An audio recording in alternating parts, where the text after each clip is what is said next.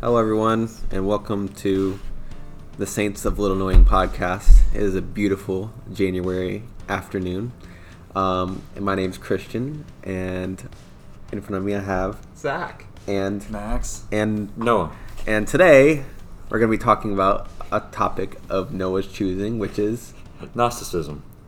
and tell us a little more about that, Noah. Um, Gnosticism, it's uh, ranging back to the beginning of the church, right after Christ resurrected from the grave, and towards the beginning of the early church. It was kind of the knowers, is what it is what it literally means, the knowers. And um, you have to think after the Christ resurrected from the grave, there was a there wasn't a canon established yet. There wasn't a pure canon set that we have today. Everyone had their own little canons. Every church had their own little sect of canon books. They said this is what we agree is the gospel. This is what we say happened. This is what actually happened. But what's funny is about most of these people all had the same thing in common of Christ resurrected from the grave. That's one of the most interesting things about that.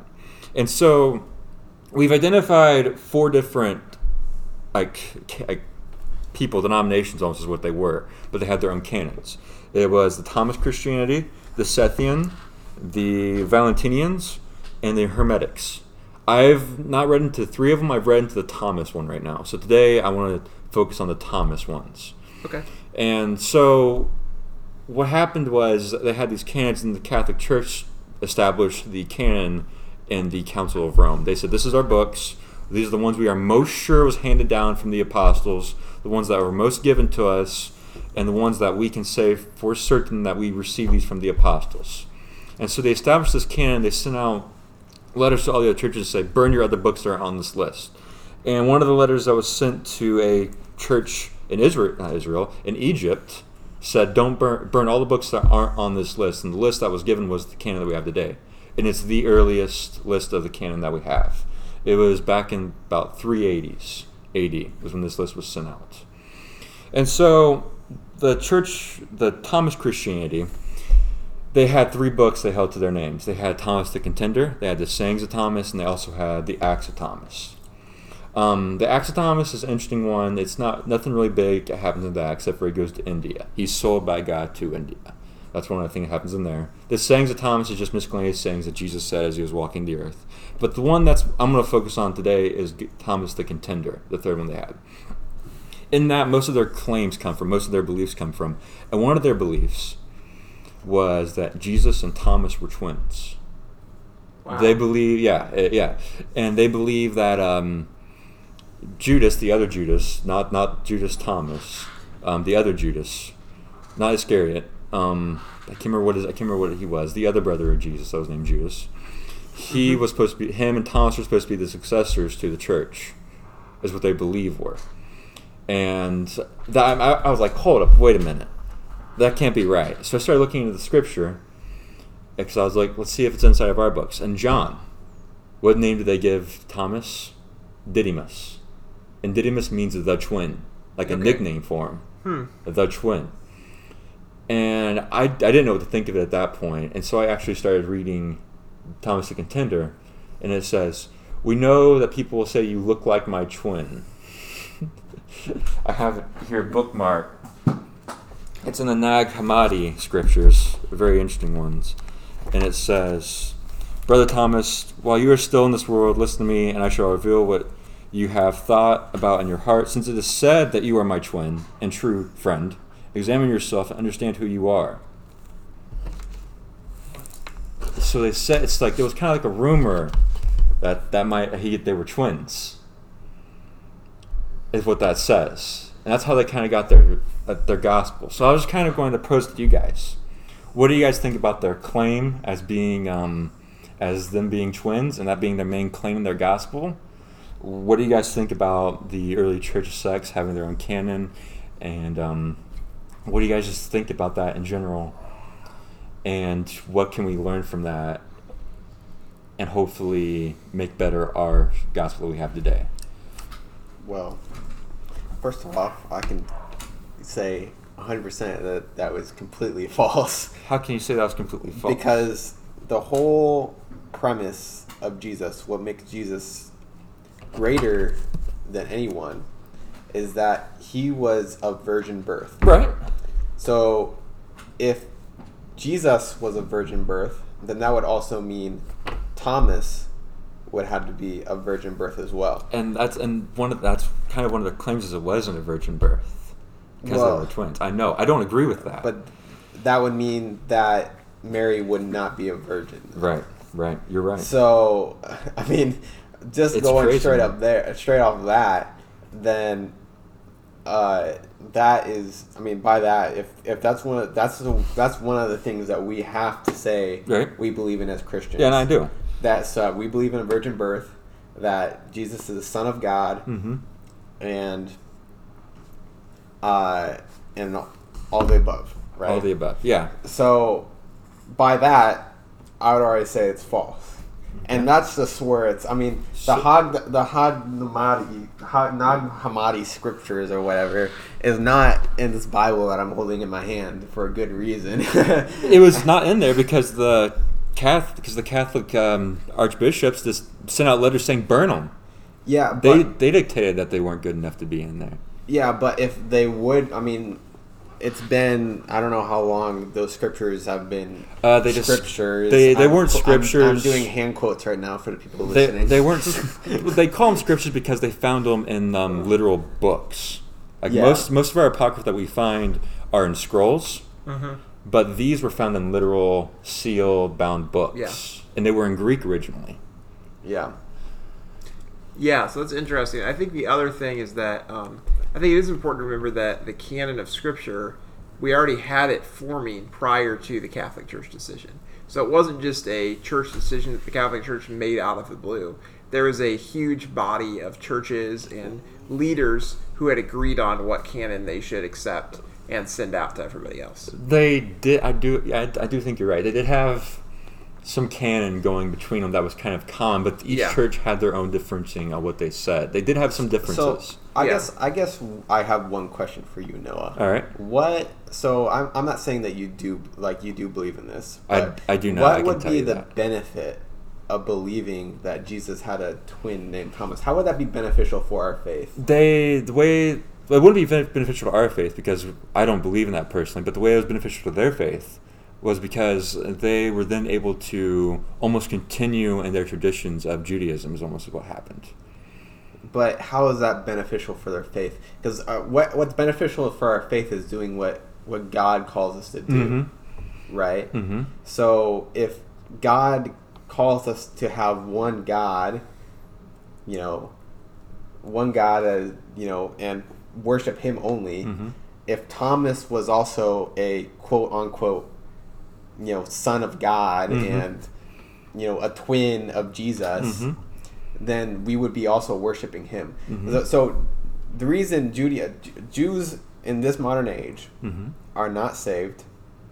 Do they, they do not go to heaven because they do not believe in the one true God. Right. They believe they they don't believe that Jesus is God, Right. right? And that's why they don't go to heaven. Now, before Jesus, if they if if the Jews believed exactly what um, they they did before Jesus, Mhm. and they you know did everything, then they then there was salvation for them. Mm-hmm. But because of that, because of that, then because of Jesus, it's Yeah. it's null now. I know. Yeah, and I was. So of. there's no reason to believe. I just is just sort of like fairy tale. like I It, don't, it kind of is almost, but the- I, what really threw for the loop is how they call him Didymus in the scriptures. I couldn't understand why they would call him that. Then maybe he was a twin of someone else. Well, who could he have been the twin of? Why would they call him the twin? I don't know. I think it's very possible that he was the twin of someone else. I think often there is many. Uh, well, in our in the Bible, they don't have any last names. So often the way you recognize someone was you gave them kind of a nickname of some sort. So like you might call him the twin. Like maybe they maybe he did have a twin somewhere else who's not mentioned in the Bible who didn't follow Christ or whatever. And so they just mentioned the twin Right. just to say, hey, if you want to talk to this guy, go look up Thomas the twin. Yeah. And you'll probably find him somewhere. Right, right. I see. I I just I don't I don't find this this time the this this belief to be beneficial to the Christian belief. I don't think it's beneficial to the Christian belief. I think it's beneficial that we know it, understand it, but I don't think it's beneficial that we believe it Okay, so why why is it beneficial for us to know it? because it there's it feels it makes us question some things in like in our own canon, our own book. Like, why was he called Didymus? Why was he called that? Well, Well, have you ever had come on, someone come up to you on the street and say, you know, I believe that Thomas. Well, I mean, I, I just basically, I mean, I basically told you why I didn't believe in Right. it, it without knowing about it, Right. Right? Because because I know what I do believe, right? mm-hmm. And so if Thomas, if somebody come up, if somebody came up to me on the street and said, uh, Jesus had a, twin named Thomas, Mhm. and that was for the Jews to also believe, I would be like, well, that's false, and here are the reasons why. I wouldn't need to to know to know about it to to to say that it's wrong. I'm Mhm. guessing. okay, I, I can see what I, I see what you're saying. Uh, So I, I guess like I don't know, like where do we want to take this this topic? Well, the way that I was going to take it then is um, the church originally they were all in one mind, one body, and one accord of having one thing. These people are probably the one of the exceptions to being not to being that Jesus wasn't the Messiah. They're probably the one exceptions that they follow that they follow a different type of thing. And so going into these, it's interesting to see why did they like how did they get to that point? Because if you read, if you just if you listen to me reading that, it says we know that people say you're my twins. So they very well couldn't have been twins, but these people went off on a tangent and said this definitely means they're twins when they could maybe just look alike. Because Jesus was burn was born from Mary, right? yes, So he could bear resemblance to Mary's family. yes, Yeah, I think that's possible. I would say, I think one of the important things to remember here is that um, there were a lot of heresies going around Mhm. because there were a lot of Jews who wanted to keep on believing certain things, and so they manipulated things to say, "Well, I can still be a Christian and believe in the resurrection, Mm-hmm. but not believe in things that are actually required to be the resurrection." So Right. it made me think of, I think going back to your Gnosticism thing at the very beginning. Okay. I think that's what a lot of Gnosticism was, is actually people trying to mix Greek philosophy into Christ. They were saying, well, Christ's resurrection, but in reality, there's like this level of awakening, spiritual awakening you re- you need to reach, and that's how you become one of the Gnostics, and that's how you become saved is like having this special knowledge. And mm-hmm. so they just by adding that in, they completely destroyed the whole message of the gospel mm-hmm. because there's just things that if you add to the gospel, they just very much destroy it. And so I think that when they added those in, like the Gnostics, they're then saying the gospel is not for everyone. Mm-hmm. You, it's, salvation is not enough. Christ is not sufficient. And when you're, you know, when you're challenging that with your belief, that gets very difficult. And It- that's where I think that with Thomas adding him in, you kind of are challenging the uniqueness of Christ. Okay. And so I think that's one of the reasons I think it's scary is you're challenging the uniqueness of what Christ did. So Max, what do you have to say to that? I'm just a little bit lost. I, I'd ask the question if, just to make sure that I'm on the right track here, if if the belief is that, that Thomas was Yeah. the twin of mm-hmm. Jesus, right? Does that suggest, is that trying to suggest that, that Thomas also had a certain modicum of divinity to him as well? Because if he's, if he's the twin, is that what they're trying to, to pair that with? I. I'm trying to remember. That Jesus was not the singular and only individual that had a divine. what I don't think Nature. that I think they kind of what they did because I've read a very um, it's a very heretic history of the church, and one of the things that they had was that Thomas and Jesus, since they were twins, Jesus couldn't have been from a virgin birth. He could have only he could have been from he had to have been from a procreation birth, and then So that's just de- like. they, Zach they, they basically they, they they basically just take out all of his divinity from him is what some of them say they did. and like Zach said, that that deconstructs every single aspect of the gospel because the gospel is you know relying upon all of these different theological notions and facts, and so when you take one part of that out, yes, it starts to the whole thing starts to crumble. Right. I, I see. What you- yeah, I get you. I get what you're saying, and that, that's I, I don't know. I kind of when that when I started reading the scripture and I saw that, it kind of made me. Well, maybe we should analyze it and see what it, they say, and see if their if their message that they preach is actually what their own gospel said. And I guess I kind of started reading. I kind of reading their stuff, and I didn't see how they were getting to that point to myself. So that's where you just say, well, I know what I believe in, and it's false. Yeah. Well, no, like in their own scriptures, that's what I'm saying. Like, Well, it's, that's why it's their own scriptures and not Yeah. our, not the scripture. yeah, I know. You know. Hmm. Yeah, interesting. So I, I, I just, I guess, you, you, we, I still want to go back. Like, why? What is the point? Like, what is the point of studying this? That's my question. Why do you find value in it? I find value in it because it there's there we have we have scripture in our Bible. I can't remember where it is. It says "Get- the word of God is tried and true. Correct. Yeah, something along those lines. I can't remember what it, it can be tried and it will be proven true in the end. And so going back and reading these, it's almost I I, I get it makes me want it makes me try the word of God almost. It get, it builds me faith into the word of God because I'm I'm getting stuff that other people believed in the past. The early church said this is the canon, but then if we look at our Bible, like you can try it almost with this stuff and say, well, this is why it's not. Did you find that verse? Uh, no. Did you I it? couldn't. I can't remember where it is. What was Uh, it? well, It was. It's basically. It basically says the word of God is tried and true. Oh, Okay, we don't want to go. We don't want to go basic in the ballpark. We want to know what the verse. I can't is. remember what it is though. uh, I think Psalm eighteen thirty through thirty one. what does that say? Um, as for God, his way is perfect. The word of the Lord is tried. He is a buckler to all those that trust in him. For who is God save? For who is God save the Lord? Or who is a rock save our God? The Lord liveth, and blessed be my rock, and let my, the Lord, the God of my salvation, be exalted. I also think uh, Revelation 21 5 also relates to this as well. Revelation 21 5 says, And he who was seated on the throne said, Behold, I am making all things new. Also, he said, Write this down, for these words are trustworthy and true. So Yeah. that is one of the things is talking about God's words being trustworthy. And that's kind of how I viewed this. And I've taken these. I've kind you, of. you viewed it. You viewed our. I know I viewed the Gnostics as being able to try our gospel. Is kind of. Okay. So what you're saying? uh, So try to summarize what you're you're trying to say here. Can I? Let me let me get at Okay. something. So you're suggesting? Correct me if I'm wrong. Please do.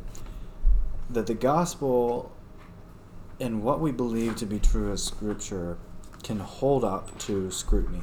Mm-hmm. Is that what you're saying? That's what I'm trying to say. And and I try. I almost try to find scrutiny on it, so that way I could try it. And every time I've seen though, and it proves itself. it proves itself in one way or another the word of god proves itself and i guess that's how i get that's why i find value out of studying these things and learning these things because it brings it allows me to try it it allows me to see more in it it almost builds more faith in the word of god Okay.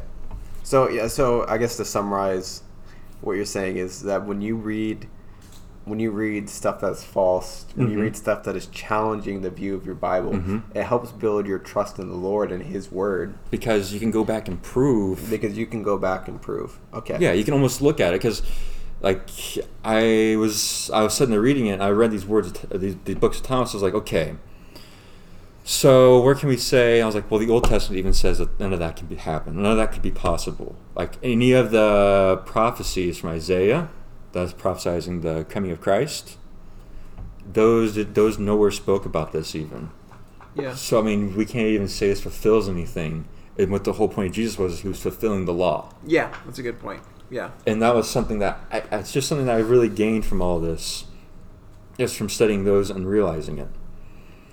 And then um, some of the other Gnostics that I, I would go from there, from like from, from the, the pure ridiculous ones. There's some that, like, there's one called the Didache, the summary or the teachings of the twelve apostles. Okay. I, I know I didn't talk to you guys about this one before. Okay. Yeah. But it's basically, it goes along with our scripture. It says there are two ways of living there's the way of life and the way of death. It's almost like a summarization of Christianity. Like, you know how, um, you know how C.S. Lewis has mere Christianity? Mhm. That's almost what it is. Okay. So I mean, there's there's there's like, there's like a whole range there. The Thomas stuff is completely her, her, her, heretic, Read it. but what? Nothing. It's heretic, right? Yeah, heresy. Here, yeah, yeah. And while, while there's other stuff on the other end that's m- more close to what we got. Huh. What are you guys looking up here? Well, I see, was looking I see y'all scrolling on your phones trying to find. I was looking up the Didache, um, and so I see that they're they're considered um, to be kind of a major part of the church fathers Mhm. and kind of the writings of the early church. and So they that's and they was looking at. believe that it was originally part of our canon, but they dropped it because they said, "Well, we don't need it because our word says that already. It's just extra information." Interesting. And that's it's, it's it was really interesting to me when I read that one, and it just goes through like our whole entire faith almost, and it's good. There's kind of an interesting quote. I don't know if it relates as much as you maybe we would want, but I still like the quote. It says, The word of God is like a lion. All you have to do is let the lion loose, and the lion will defend itself. Exactly, and that's that's been that's, that's kind of like my whole point in reading these because I've read a lot of these books, and I've tested the word of God with each of them, and it's prevailed each time. hmm Like um, Which has made you stronger. yeah, which has made me stronger and build more faith in the word of God. hmm Because I mean, there's some people go around and say, "Well, how do we know if the word of God can possibly be it? How, how do we know? How do we know?" Because I mean, some guys sit around a table one day and all decided this is our canon, Right. and it's just over time of trying it and understanding it better and trying to get different like the basics of our of our faith, Right. finding those. It's helped a lot. I, I like that. I think that's valuable. And I like that you do that in a um, canonical and historical way. Because I think we all tend to do that. Because at some point, the Christian goes throughout his life, and if he's not challenged at all, hmm if if he's not pushed, if he's not questioned, if he's not, uh, if there are no provocations to to his faith, he just goes along and, and coasts through the the Christian life, and more than likely he has an attitude of acceptance as to an attitude of examination.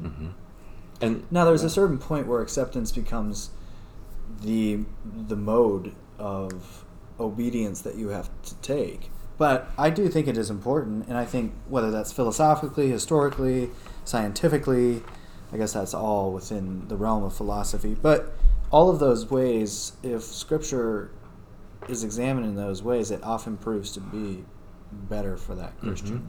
Because I mean, I, I, I, agree with what you're saying. Because today we see a lot of people like starting to get more agreeable with things. Mhm. Like they're not. There's not much in the Christian faith. Those who are saved or say they're saved or whatever you want to put that. Yeah. They get. They're not really tried in what they say. Like if they if they if people say, well, how can you say that's true and you don't agree with this? And they start, well, we we can agree with that as well. Mhm. But they forget like almost the fundamentals of a faith. Yeah.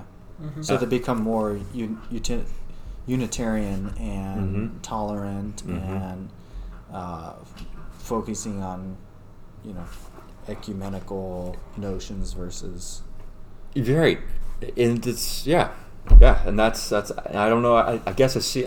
I guess I saw myself. I needed a way to try and test myself, and I wasn't getting that. So here's my here's my question, uh, and unlike me, I'm actually going to direct this conversation in more of a pragmatic sense. okay. So what what practically can somebody do? And I'm not when I speak of of uh, like practical ways of doing things. I don't mean like other things like step one, step two, step two. I'm thinking in terms of like how should a Christian approach scrutinizing the Bible, questioning the Bible, uh, and I'm using those terms loosely. right. So what you're saying is, how should they go about when somebody like if I come up to you and I address a belief to you? Yeah. So you're saying how should they address that with the scripture? How should they, if, if somebody at school uh, has to take you know, a class with an atheist professor, and Mhm. the atheist just loves to shout out his beliefs to everyone and, Mhm. and shove it down people's throats. Yeah. Um, Speaking that from way, personal experience with all men. no, no, never, Never. never. Anyways, if that's the case, how should a Christian? And the and the professor says, uh, "Well, what about this, this, this, and this?" Convincing a, another person is a tricky is a tricky concept. Oh, I'm not talking about a evan- evangelical, like evangelistic uh, apologetics. That's not what I'm talking about. I'm talking about within yourself. yeah, within yourself. If Okay. you if you're trying to find the answers, Mm-hmm. how do you do that in a humble uh, way while still keeping your faith You- through the doubt? If you want to do it all yourself, is that is that what you're trying to Sure, say? let's go there. Okay, so if you want to do it all yourself, the way that I've done it in the past is through systematic theology. Okay. And by that is laying out all the scriptures about whatever it is you're talking about and doing word studies or concept studies on that. Mm-hmm. And you try to take it back to the original text as much as possible. You try to bring it back to the original. You get rid of all the fluff that comes with our translations because there's you'd be surprised at how like sometimes where they add words in and it can Oh, almost sure. change the whole entire verse. Sure. And so what I do is I do a systematic approach. I get all the verses that are on the topic I need to know that I'm going to be talking, I'm going to be addressing or looking into, and I go through each verse. I take each verse back and I say, how does this say something about the topic I'm trying to go about? Mm. Yeah. Mm-hmm. And then that can lead to tangents where it's just revelation upon revelation almost. Mm. And that's the one way that I would address it. I, I know that's that can be very um, time consuming for a lot of people, and so I would address suggest talking to somebody else about it, or go, talking to your pastor about it maybe, or reading other people's literature that they've said on it. Yeah, that's good. So getting other people's perspectives and opinions that Right. you trust and you know are biblical. If you don't have the time to do I that. think going back to our thing about the canon, how would you encourage somebody to know how why, why they believe the Bible? Because I think the Bible is often under attack. So yes, there's stuff internally within the Bible, but what if people are attacking the legit So- the legitimacy of, the Bible of itself? that being structured. that- yeah, the Bible even being true. So the way that I've understood it, and I'm sure I don't know if you've ever looked into when they were forming the canon how they decided what books are supposed to be in there. Yeah. Mm-hmm. Um, they had thousands of manuscripts, Okay. like thousands of manuscripts of Matthew, Mark, Luke, and John. Okay. And then I think they had they had of Acts as well and Revelation. yeah. They had all those, and they all came from different areas on the whole on like different regions in the whole entire area around the Medi- Mediterranean. They all came from I'm not different. following. So what you said, Matthew, Mark, Luke, and John all came from different. like like they found manuscripts going from um, Oh. Italy all the way around down around to Egypt. But not the writers were all part. Were all from. Well, they found. Well, let me continue. They found each of those manuscripts. Each of the manuscripts said the same exact thing. Yeah. They all Okay. said they all had the same message. They all had the same exact thing going on, Yep. and they there was significantly more of those existed than any other copy of manuscripts that were going around. Yeah. Like all the books, like all the apocryphal books, there weren't near amount of those as there were in the books that we have in our canon. Okay. And so by just by sheer amount and I don't know what I want to use here, but the redundancy in the manuscripts, they were able to say this has to be the most this is the most. This is the most accurate that we got. Okay. This is the most that we can say. And you can't and just by that it's almost you got to say, well, God obviously had a reason for these scriptures existing. Okay, yeah. So then what about somebody who would say, well, how can we believe what's in the scripture? Because it's so miraculous that how can we understand it? Well, let's not even look at the scripture then. Um, there's historical proof of surrounding around Jesus Christ's resurrection, and there's historical proof showing that the apostles walked the earth and did what they did, and they were all they were all martyred. There's historical proof of that. There's also historic- historical proof of Jesus being in Israel, walking around and doing his miracles. Okay, so you're saying there's that historical proof that Jesus was an actual person, and as far as resurrection, we have the historical proof of why would the disciples die for something That they is that as well, but there's also some knew was a lie. historians. But there's also in the Rome in the Roman his, history, they have accounts around the tomb of Jesus of where Jesus was buried. Okay, and they they have accounts. There was a whole entire Roman guard surrounding his tomb, and there's no way nobody could get in and out of that. yeah. And just by sheer history and accounts taking from that, you could almost prove the scripture without Hmm. the scripture itself. That's really interesting. Yeah, that's that's good. So we're about out of time here. Is that right? Am I thinking? Uh, right? yeah, we literally are two twenty nine right now. Okay, 29, great. 29. okay, so I think we should maybe summarize some of our points here. So all right. Um, I think maybe getting to the end here, for me at least, what I'm getting from this is just that we can go we can go far back and find that the Bible is reliable, and you can go through the layers of, of like, okay, then why do we trust what's inside the Bible? Then why do we trust the Bible as the book? Why do we trust Jesus' resurrection? And you can go back and Scripture proves it. Uh, you know, the Bible and God's truth proves itself uh, again and again because of all the overwhelming evidence for it. And so we can be encouraged as Christians because of that. Yeah, and that's basically what I, I'm, what I was trying to get at is you can even the people who were there, like the people who did the Thomas School, were Jesus' siblings, and so even refuting their claims, Yeah. is almost wow. I like I like that, guys. That's good. All right. Good thoughts. Yeah. That's a wrap. All right. Well, All right. thank you for joining us. Um, we'll see you in the next episode. Bye.